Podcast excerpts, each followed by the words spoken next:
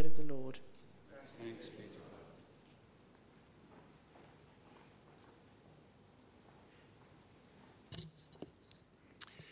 Loving God, we thank you that your word is a living word that continues to speak to us today. Through your Spirit, help us to, uh, to discern your word to us, both personally and as a church community.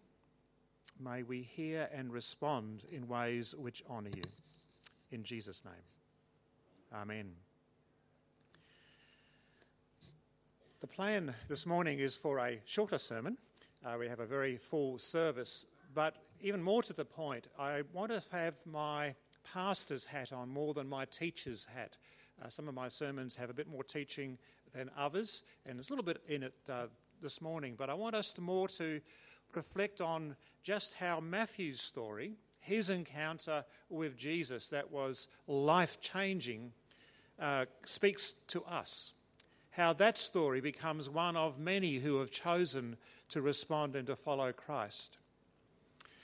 And the focus is going to be on Matthew's story as one of a God who provides second chances. Now, first of all, the background, and uh, I'm sure you're reasonably familiar with this, but St. Matthew's, uh, t- traditionally for St. Matthew, the symbol is three money bags. If you want to know what that looks like, you can go and all peer at Grant Chapman's tie that he's wearing today because he's wearing the official St Matthew's Kensington tie, which has the free money bags. I do have one at home, but it wasn't appropriate for me to wear it over my collar. Um, and whilst that is true, the symbol of uh, St Matthew, who was a tax collector and who encountered Jesus, the tax collectors in uh, Jesus' day, in Roman times, were people to be avoided, not because of its tax time and all that side of things, but because they were collaborators with the Romans, who were viewed as foreign invaders who had martial rule over the land. And as part of that rule, they imposed a tax on the people of Judea and up to um, Galilee and the wider regions. And they would then contract that work of gathering the tax of uh, the various levies and tolls through tax collectors who would sit in various locations and uh, to make sure that they were able to uh, uh, fund themselves would add an extra impost on of tax, notoriously significant extra tax that what they would carve off and keep to themselves. So not only were they collaborators, they were also cheats and were coming at the cost. So they were people who were shunned in the wider community. We do know that uh, Matthew would be educated to be able to uh, conduct that business to the satisfaction of the Romans. He would need to be able to uh, be an administrator and to be uh, literate and to be able to document the various tasks that he has. So we have a picture of a, uh, a tax collector from that period of the time. But a tax collector within the Jewish context was in particularly uh, especially despised because some of the taxes being raised for the Romans were taxes that would otherwise have gone to various religious observances, the temple and other types of uh, practices. So it was a, a, politically charged and highly controversial um, occupation to have, and Matthew seemed to have been doing singularly well at it. The problem is that it meant he was socially isolated to the extent that uh, the wider community would keep tax collectors and other known sinners, people whose uh, manner of life was not one which was uh, agreeable to the, those who had a strong sense of living rightly, um, they were held at a distance. And I'll come back to that in a minute. But for now, we have Matthew who has embarked on this pattern of life, this vocation, is doing well and is wealthy until he encounters Jesus. Now, we're given minimal information in the Gospels. Um, it may be the same person as Levi. There's a very similar story of another tax collector called Levi that's recorded in Mark and Luke. Maybe the same person by another name. We don't know that for sure. But we do know he lives in Capernaum in Galilee, which is north of Judea, and uh, that in that culture, in that town, everyone had a reputation. Tax collectors and those whose lives were messy. Those whose lives, through choice, by whatever reason, were not conducting themselves in the, within the expectations of the faith community, which is the whole community of Capernaum. Now, we don't know the backstory for Matthew, whether he had heard Jesus teaching when he encountered, but at this moment, when he was called to, to rise and to stand and literally to turn away from this pattern of life, he chose to do so. So it is a great example of someone, as the, our collect says, who chose to set aside from self interest and from greed into a whole new approach to his life. It's helpful to see, I think, um, St. Matthew not to be the patron saint of tax collectors, even reformed or repentant tax collectors or that side of things. In my mind, I actually see St. Matthew as the patron saint of second chances. Jesus gave him a wonderful second chance in a way in which the wider community was not willing to do so. So let's see how Jesus' story intersects with Matthew's story. Jesus, who announces the kingdom of God, who has that summons, that call to repent and to uh, return into God and to come to the kingdom of God. To repent is to change direction, to change the way we view things. And so Matthew becomes one of many who, who does so. You might recall from our readings last week from Luke 15, the parable of the, we did the two, first two of the three uh, lost parables the lost sheep, the lost coin, and it's followed by the lost son though, of course, it's two sons in that particular parable. And I reminded us last week that the first two verses of Luke 15 set the scene where Jesus has been at a party where he's been the guest of tax collectors and sinners. And the Pharisees and the scribes watching on look at that with horror and with dread. How could this man do these things? How can he be a religious person? yet being associated with those that we believe we should keep a distance from. I didn't mention last week, but one of those, one of those tax collectors is our patron. He's one of those notorious sinners that Jesus was associating with, and the Pharisees and the scribes were doing more than raising an eyebrow. But let me explain where the Pharisees were coming from. The Pharisees, as a movement, arose after the exile. Now, if you know the Old Testament story, there's two massive events that start with E that change everything. The first E is the Exodus, coming out of Egypt towards the Promised Land. And the second great E is the exile, where after centuries of warnings from the prophets and uh, saying that if you fail to read the Word of God, if you continue to be disobedient and to be rebellious, God will bring judgment upon you because the covenant says that you must obey, keep in the way of the Lord. And if you ignore that, disregard it, then judgment will be brought upon you. And so it happened. People, the northern kingdom of Israel under the Assyrians, and then the southern kingdom of Judea were taken, defeated by the Babylonians, and had that period of 70 years of sitting by the waters of Babylon, where they sat down and they wept.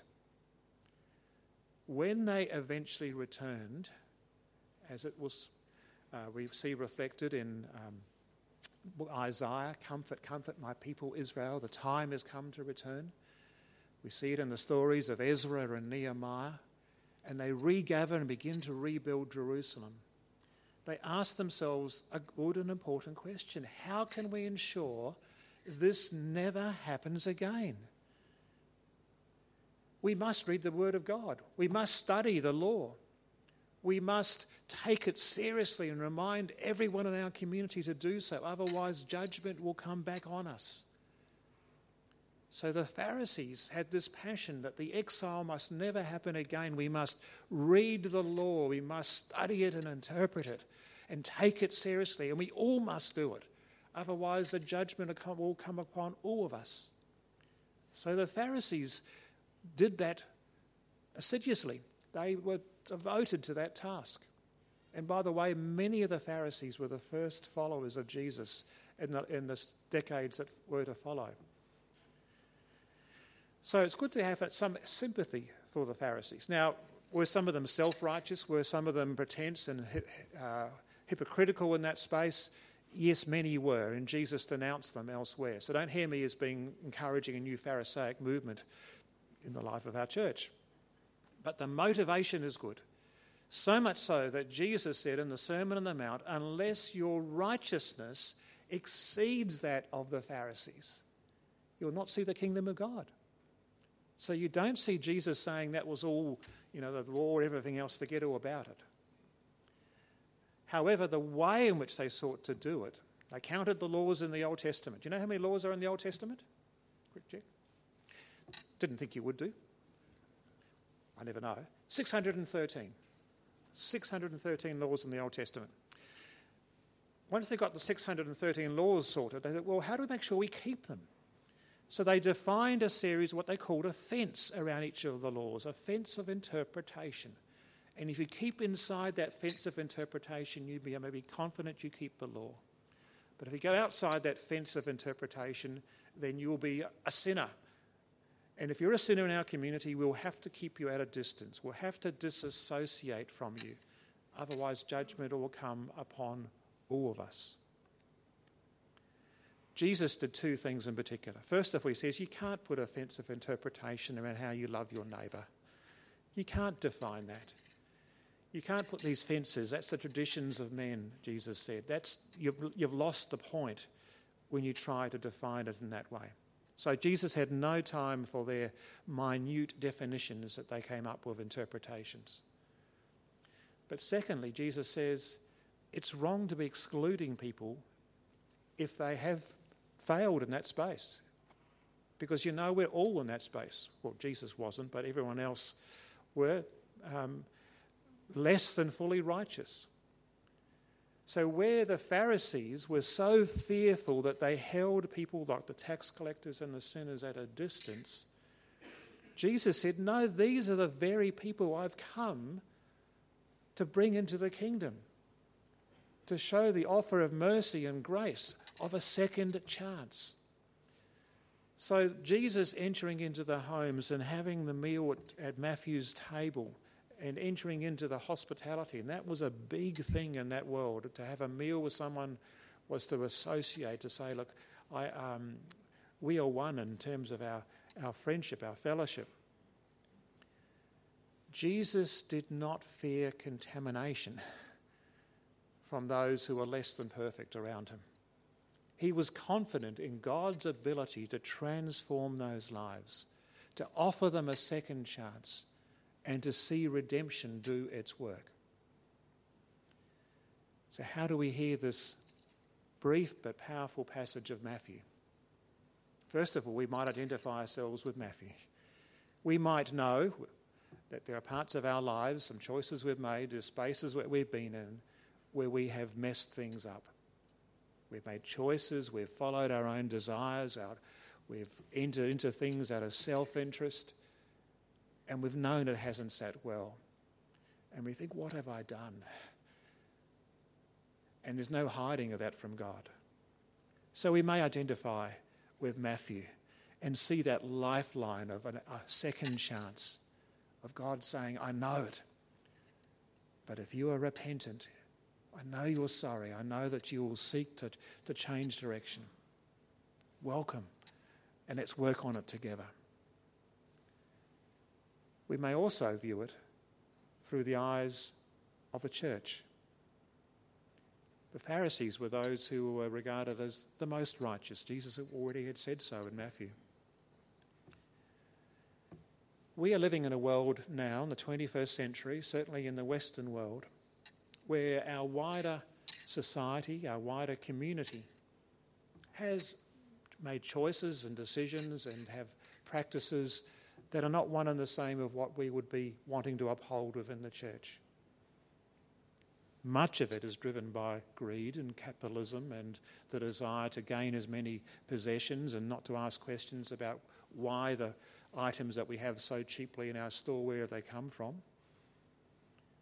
Others are more a uh, sense of, I'm going to control my life, I'm going to set my own goals, I'll live it my way.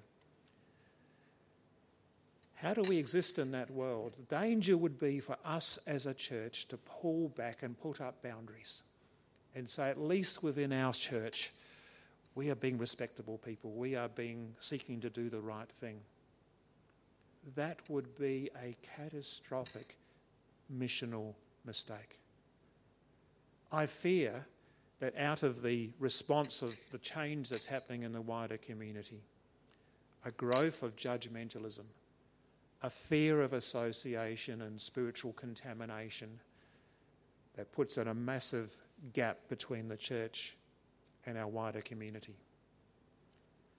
I fear it happening within our churches as we impose our own little fields of definition, of interpretation, and impose it on others and not give freedom of space for people to work through their own issues. St. Matthew the patron saint of second chances, tells us that we are to be a welcoming church. Whatever your story, whatever your circumstances, whatever the background and the issues and the challenges and the, perhaps the addictions and the other messiness that you're dealing with, whatever it may be, we want to be a church that welcomes. We want to be a church that points people to Jesus and saying, Jesus will help us to find the next step and the step after that. And we're going to be there for you. In fact, we'll be there for each other.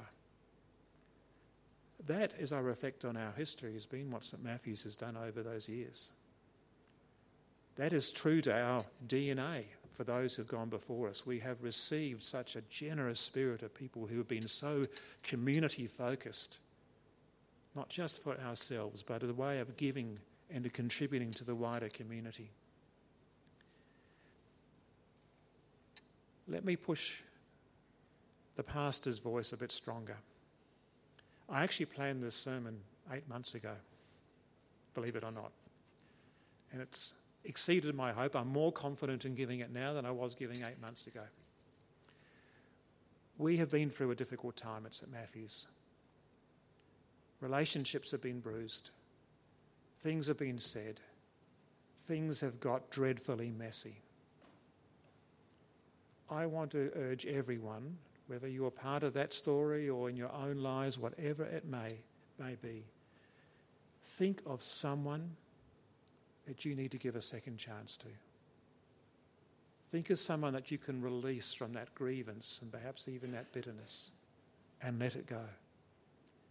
And I'm urging St. Matthew's as a church community as we enter the springtime. We've been through the spring, through the winter let us move on by releasing some of those tensions because otherwise it'll choke us.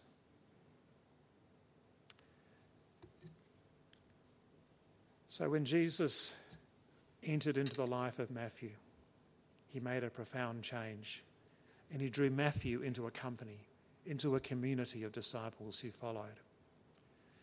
The mission that Matthew was given is a mission that the church is given, that we're all given. Go and learn what this means, Jesus said. I want mercy, not sacrifice. I didn't come to call religious the righteous people. That's those who have, who have held fast to the promises of God, who know the love and grace of God. But for the lost sheep, for the lost coin, for those who are out there who need to return Jesus took delight in being in the company of Matthew and his friends. Let that be our driving story that we have to proclaim. Amen.